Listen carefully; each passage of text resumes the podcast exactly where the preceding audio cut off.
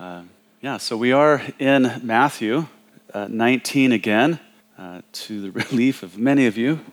Uh, but you got to review everything else again during discipleship hour, and it's all good for you. How's that? You guys probably don't want to see all that stuff, do you? How's that? It's really good to see you guys. Regardless of what I have to bring uh, from the pulpit, sometimes I, I love being with you guys. So I don't relish standing here uh, but I love being with you in general, but especially out there and just fellowshipping, and it's good. All right. Well, we, we did leave off in Matthew 19 discussing marriage, divorce, and remarriage. Um, and as you remember, it started with the, a certain sect among the Pharisees coming to Jesus. They were trying to, to trap him as usual. And this was the issue they brought to him. And you remember that this group came to him and said, Can, uh, can a man divorce his wife for any old reason? And there was one camp that said, Yes, for just about any old reason. If the neighbors can hear her talking, uh, she talks too loud, and so you can uh, you know, get rid of her and get a new one that is quiet. Uh, if she burnt the food, that was grounds for divorce. Um, but then the other uh, you know, school among the Pharisees said, no, uh, no, but only for uh, moral indecencies. And, uh, and, of course, Jesus chimed in uh, and said that except for uh, fornication, where one or the other spouse uh, is engaged sexually with someone outside the marriage, that is the only exception for divorce. but then again, divorce is not required in such instances, but it is permissible. You have biblical grounds for it.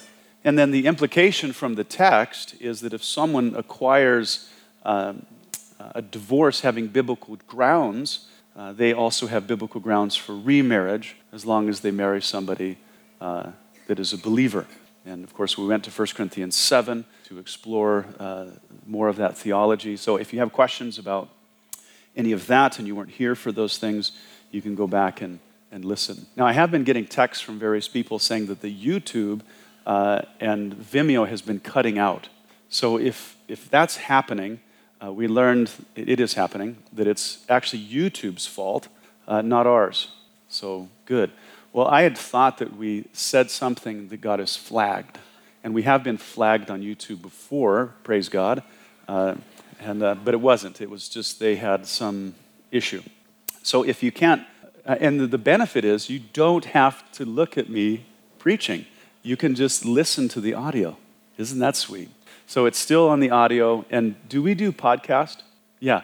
I don't even know what a podcast is. So people ask me, I'm like, I don't know what the tech guys do, but I know that you can go to the website and you can click if you want to, if you haven't been here and you want to catch up.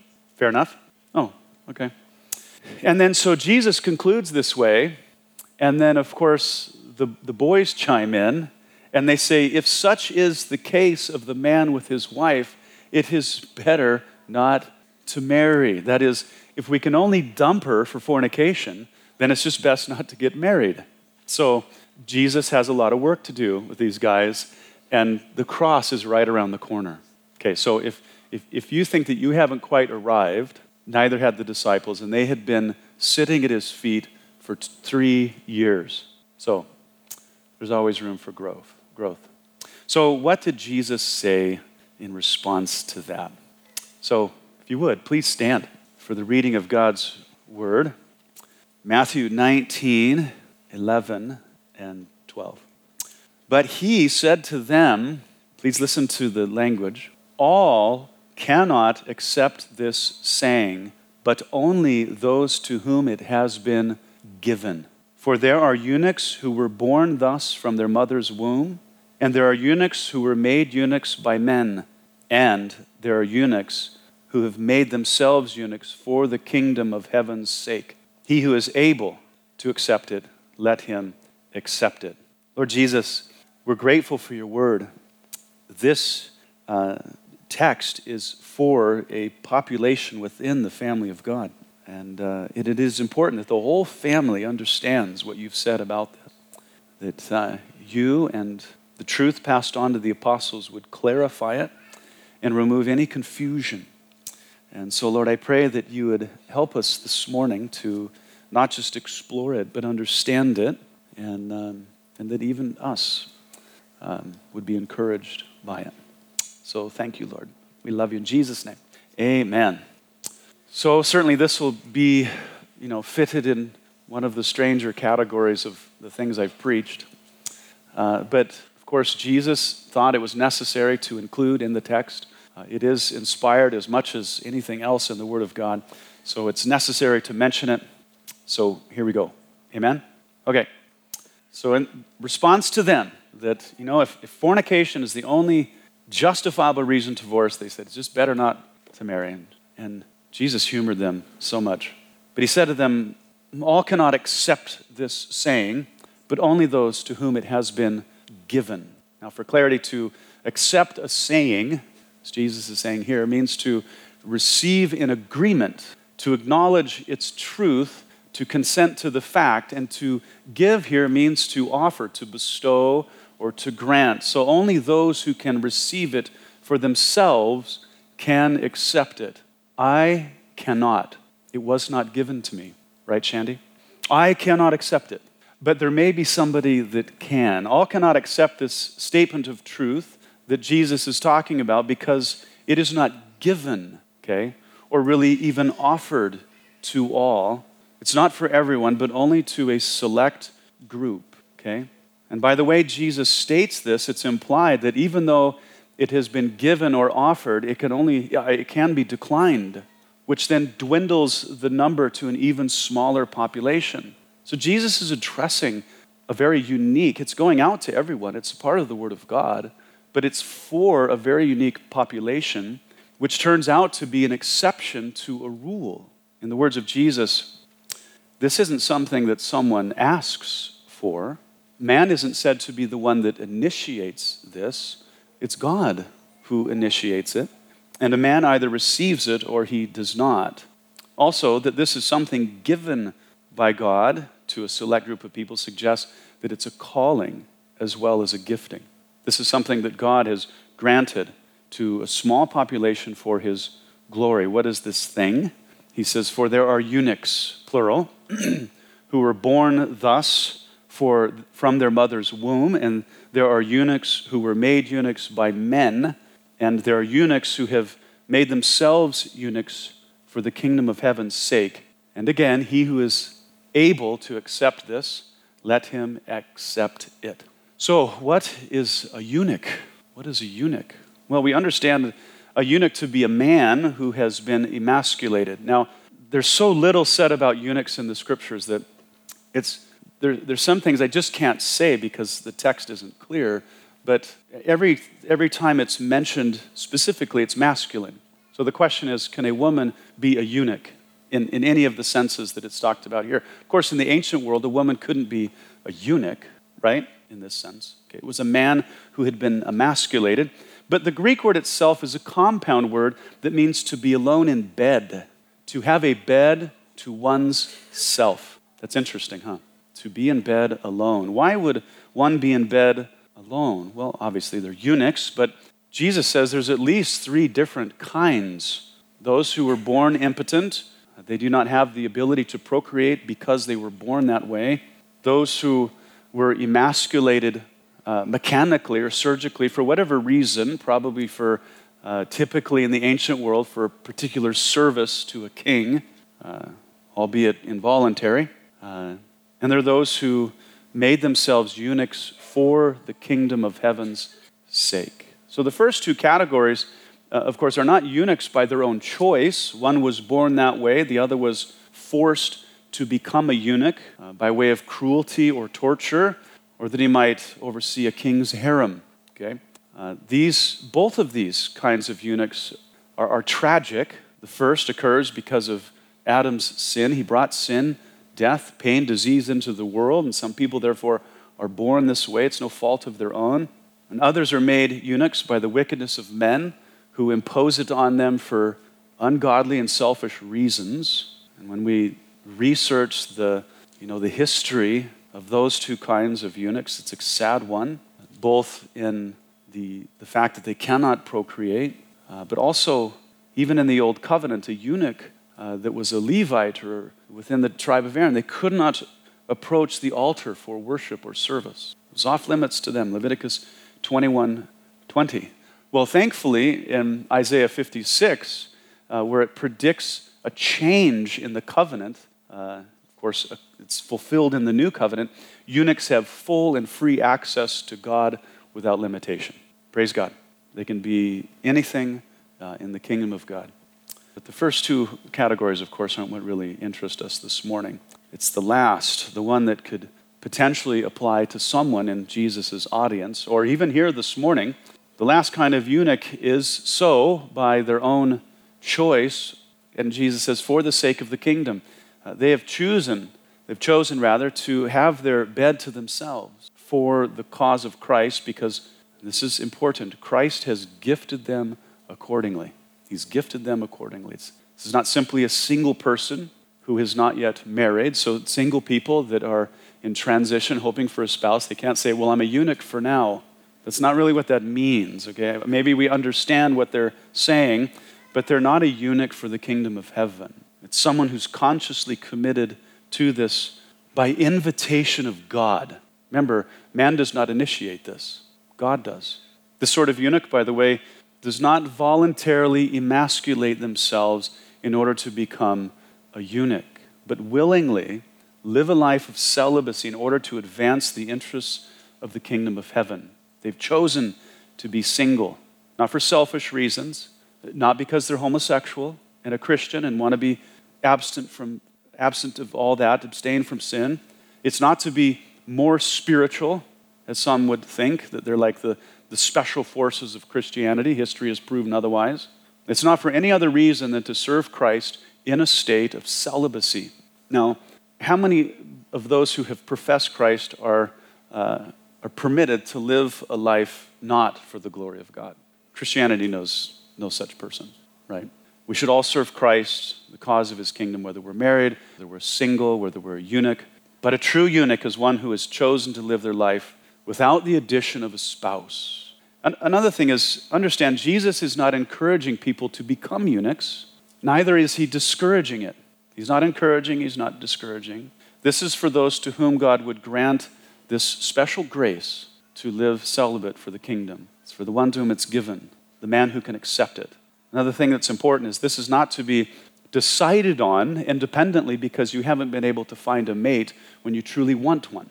So you're 30 and you don't have a mate, maybe you're 40 or older. Um, you don't get to say, I'm a eunuch for the kingdom of heaven.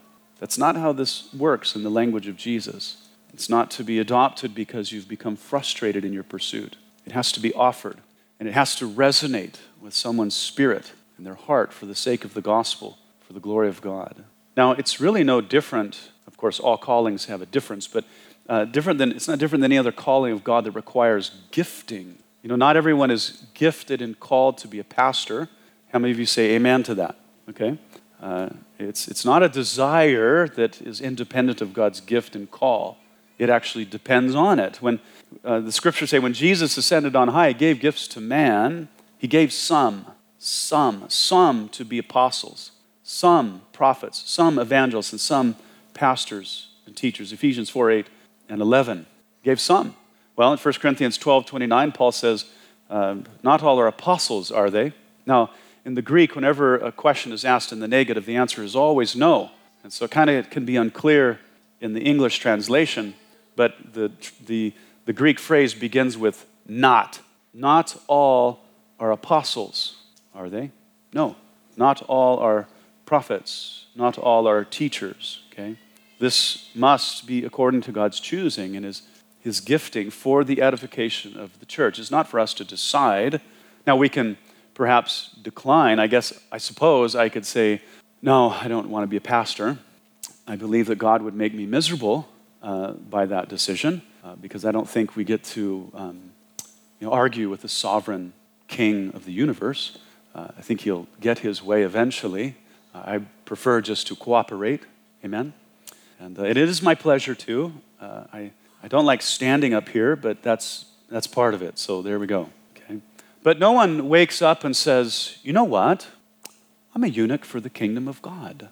I would never wake up that way. No one does this without gifting, without calling. If someone decides for themselves to be a eunuch, when God has not granted his grace for it, they will only put a stumbling block in front of themselves. They'll hurt themselves and, and very potentially other people. Okay? The success of celibacy, just like any other gifting and calling of God, it depends on Christ, not on somebody's will. It just doesn't. And the history of those who have claimed to be celibates proven to be, has proven to be a sad one. A sad one. Okay? Early in the history of the church, you know, celibacy was popularized and it was elevated as, you know, the, the, superior form of Christianity. It, it was the, the greatest station of life. But the history of the church proves otherwise. Some examples the early theologian and a monk, because they were all monks at the time, because, I mean, that was, that was the pinnacle of spirituality. His name was Origen, and Origen uh, struggled with lust. He learned that he wasn't uh, a eunuch for the kingdom of God, but that didn't occur to him.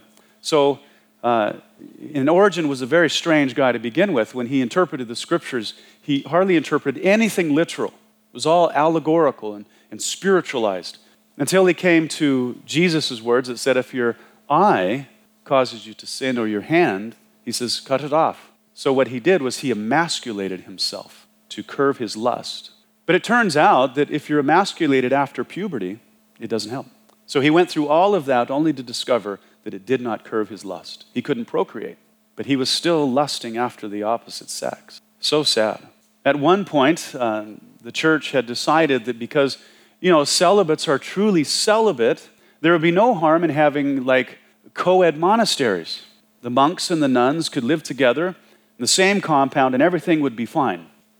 And just a short time after they began to cohabit, I'd say about nine months, a famous theologian, my favorite theologian in, in the earliest part of the history, John Chrysostom. Chrysostom means golden mouth. He was the first real expositor of the church, and he was very sarcastic. He said, It's funny, since the cohabitation of monks and nuns, our holy sisters have become holy mothers. Fascinating. Fornicating celibates, a contradiction in terms. Yeah. Throughout the history of the Catholic Church, you know, everywhere on the planet, this version of celibacy has proven to be unbiblical and to be dangerous. Dangerous. And you may not be familiar with some of this history. I, I believe that it's worth saying.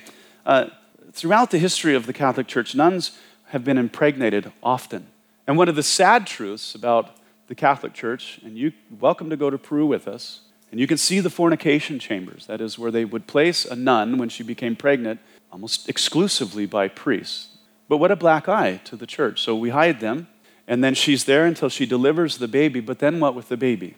They would kill them. The, the church has practiced infanticide for centuries, and it is ironic that they are so pro life today. Nuns are molested and raped by priests, they have been for centuries. And as you know, the headlines are all over Europe and America, South America, that children are molested. In France, a couple years ago, uh, over 12,000 people came forward and uh, had talked about uh, them being molested. And then we had it in all over the East Coast. And obviously, these people did not have the grace of God for such a calling. A stumbling block was placed in their path, and horrific things resulted.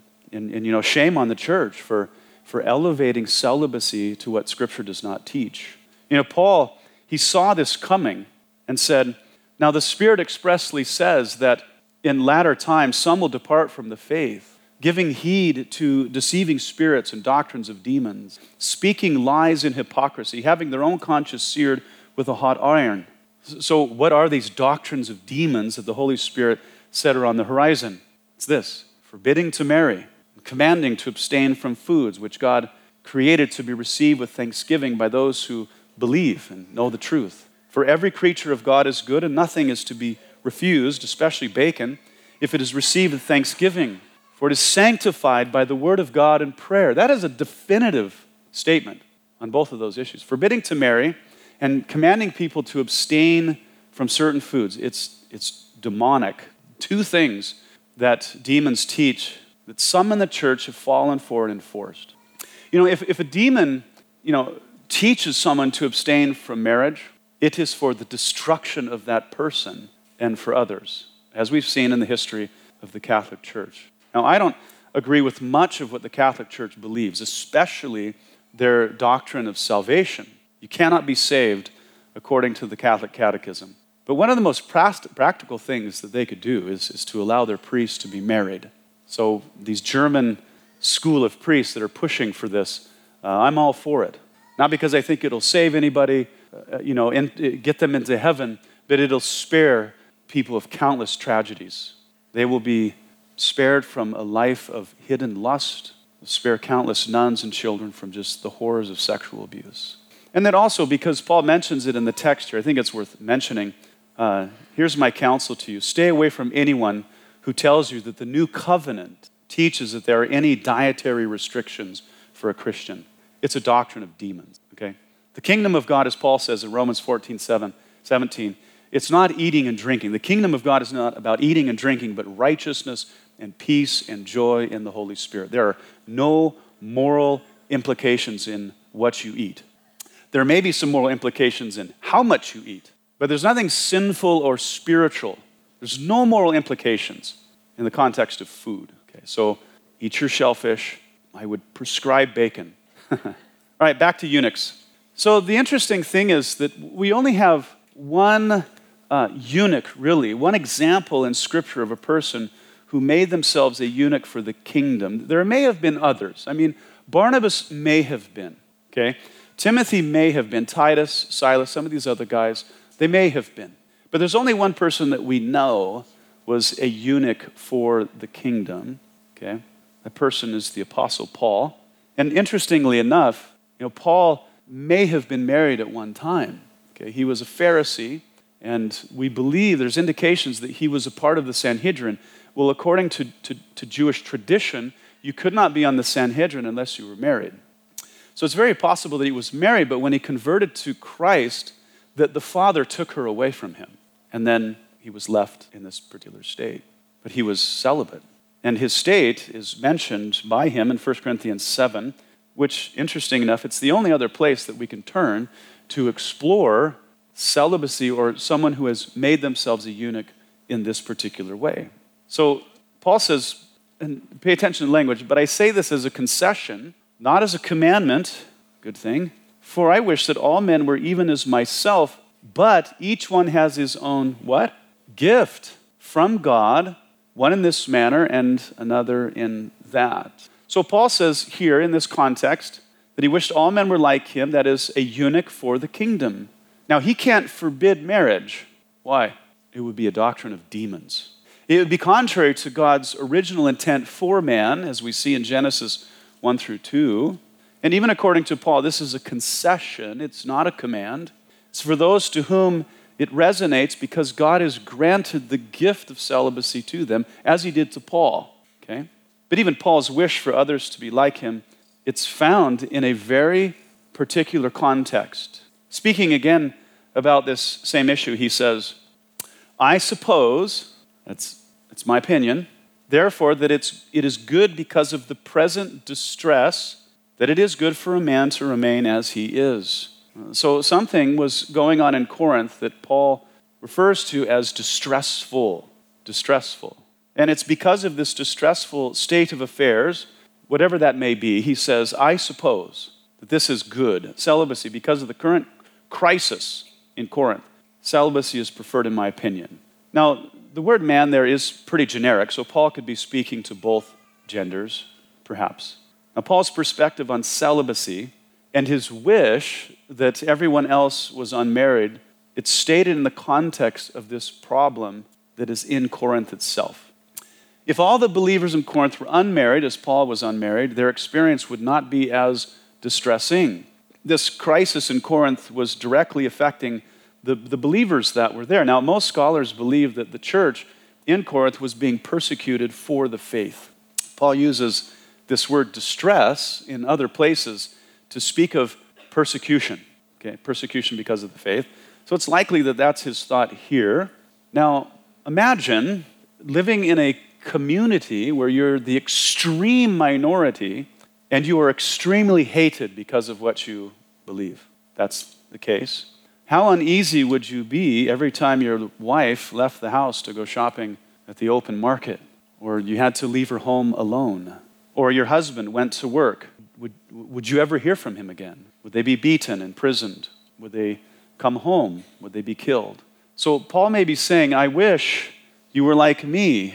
I don't have a wife sitting at home wondering if I'm coming home or if I'm suffering persecution. I don't have to worry about my wife being injured when she's home alone or when she's at the marketplace. This current distress is less distressing for me because I'm single. Now, there's another view that states that there may have been a famine, a severe famine in Greece that was, of course, causing a severe shortage of food, especially for the poor.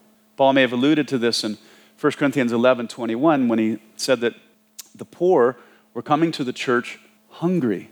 Hungry. If that is the case, Paul would be saying that during this time, when it's difficult enough just to feed yourself, it would be best to remain single.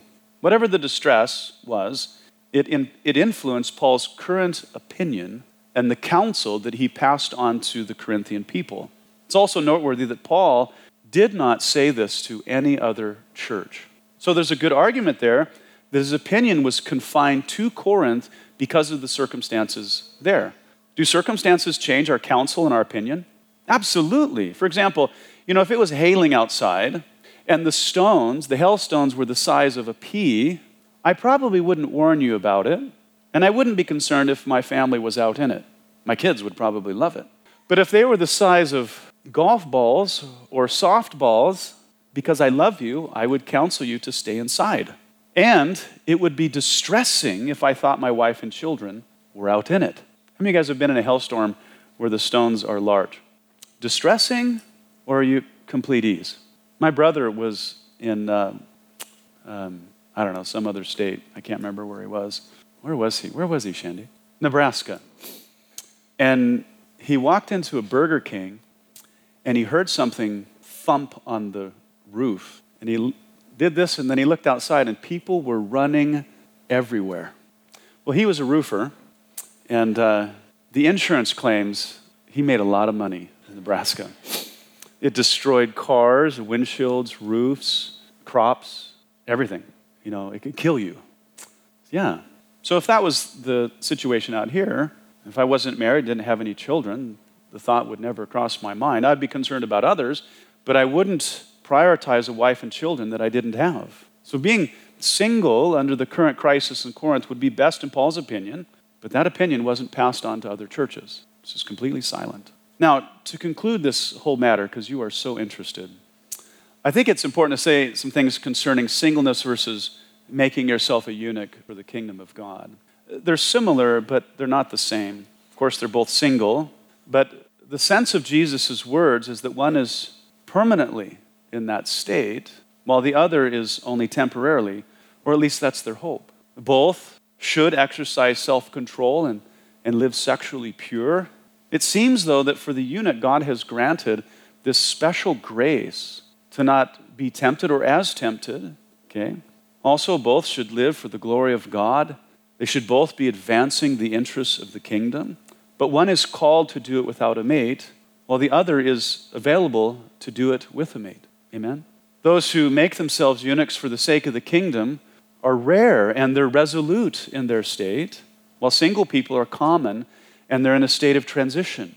One is an exception to the divine will that man be married and have children, while the other fits into the common will of God according to his design. Generally speaking, it will never be good for a man to be alone. Uh, God designed us to be in relationship to our spouse. That is what God says is very good.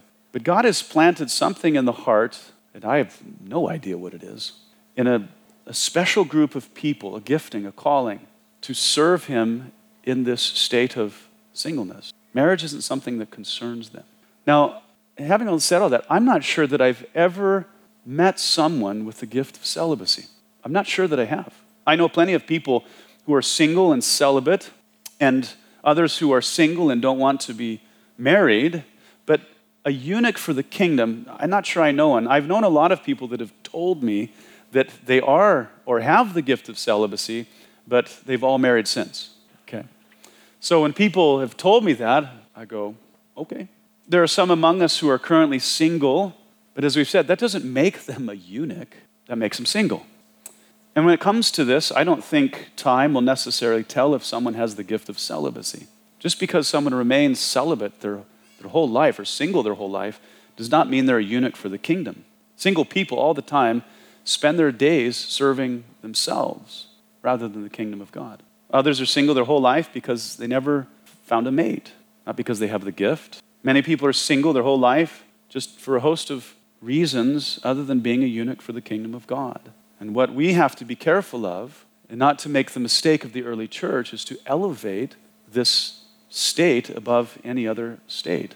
Eunuchs, single people, married people, they don't hold different statuses before God.